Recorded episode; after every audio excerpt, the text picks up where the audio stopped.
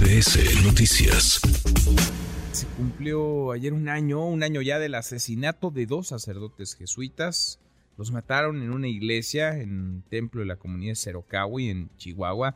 Mataron a los sacerdotes y además asesinaron a un guía de turistas. Y la justicia nunca llegó, porque las autoridades nunca detuvieron al agresor, pese a que fue identificado de inmediato nunca lo detuvieron, nunca fue presentado ante un juez y la versión oficial dice que murió en un enfrentamiento, murió en el fuego cruzado. Le agradezco estos minutos al sacerdote jesuita eh, Javier Ávila, que radica, que vive en la Sierra Tarahumara, con quien hemos conversado ya en varias ocasiones. Padre, muchas gracias, gracias, muy buenas tardes. Muy buenas tardes, ¿qué tal? ¿Cómo le va a sus órdenes, Manuel? Gracias por platicar con nosotros. Un año y las cosas, ¿cómo están?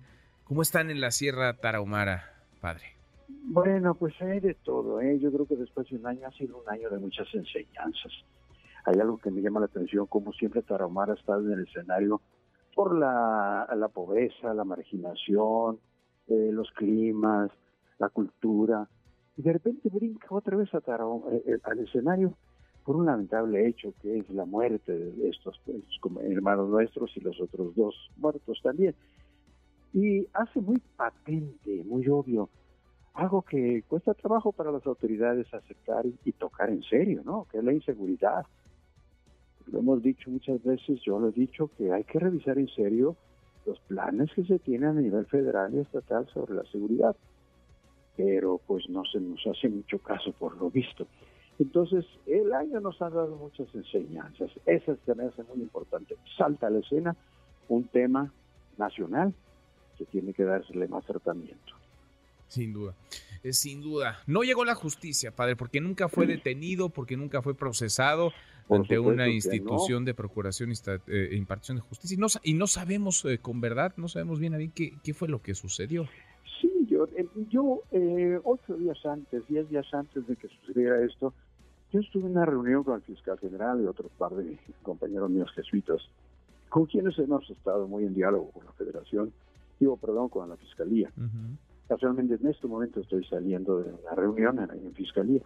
Y yo les decía, detengan al sujeto, porque si no lo detienen, les van a entre, les van a aventar el cuerpo del sujeto en los pies y eso va a ser una vergüenza y una derrota, tanto federal como estatal. Cuando yo lo dije en público y lo hice en una entrevista, eso molestó muchísimo al señor presidente, que era una, una derrota, un fracaso no un triunfo, porque ahí se perdió, pues la justicia no se hace con balas, y ahí se perdió la oportunidad de hacer un proceso, una investigación, este diálogo, investigar al sujeto.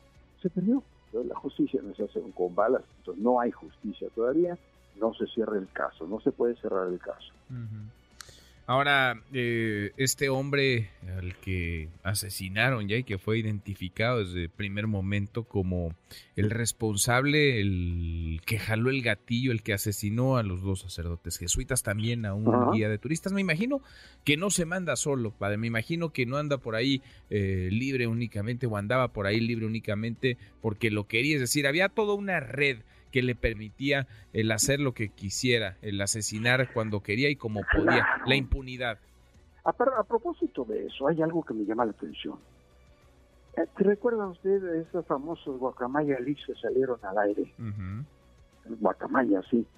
Ahí en, ese, en, esos documentos se dice que, eh, por lo menos, el gobierno, no sé, supongo que no un gobierno federal, con anterioridad le, estaban dando seguimiento dos años antes.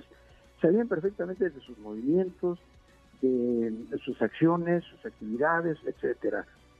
Dos preguntas me surgen. En primer lugar, si hacía dos años tenían perfectamente ubicada su persona, sus movimientos, ¿por qué nunca lo detuvieron?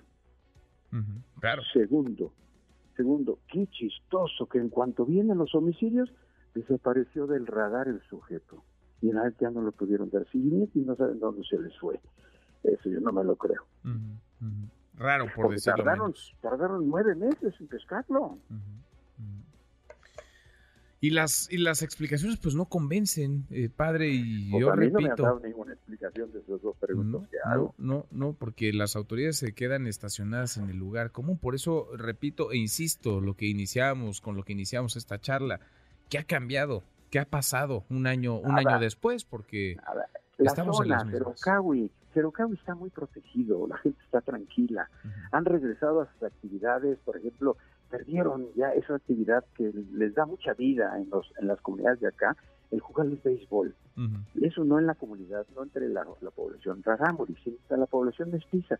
Pero da mucho, volvieron a, a- a su equipo de béisbol, acaban de ganar un campeonato de la zona, de la región, etcétera. Eh, eh, hay mucha presencia de Guardia Nacional, está este, Sedena, la Policía Estatal, por supuesto que la gente está tranquila, dice qué pena nos va a dar, miedo nos va a dar cuando se nos vayan.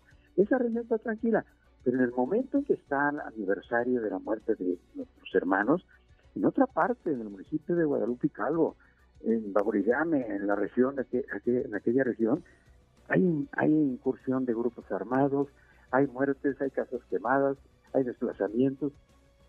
Esta cosa sigue, porque aparte se ve que hay una lucha por el territorio muy fuerte. Pues sí, sigue la lucha, sigue, sigue la impunidad también en buena parte la del territorio. impunidad, la impunidad es algo muy vergonzoso, es una, es una ropa que está, que está vistiendo a todo el país, no es nada más a Tarahumara, a todo el país. Sin duda, sin duda, pero este caso es eh, botón de muestra y retrata Claro, eh, la sí, sí, descomposición, dónde estamos y por qué estamos donde estamos. exacto. Padre. Pues le agradezco como siempre, gracias por platicar con nosotros esta tarde. Al contrario, muchas gracias a ustedes, que Dios los bendiga y a seguir caminando, que nos queda mucho por andar. Gracias, muchas gracias. Redes sociales para que siga en contacto: Twitter, Facebook y TikTok. M. López San Martín.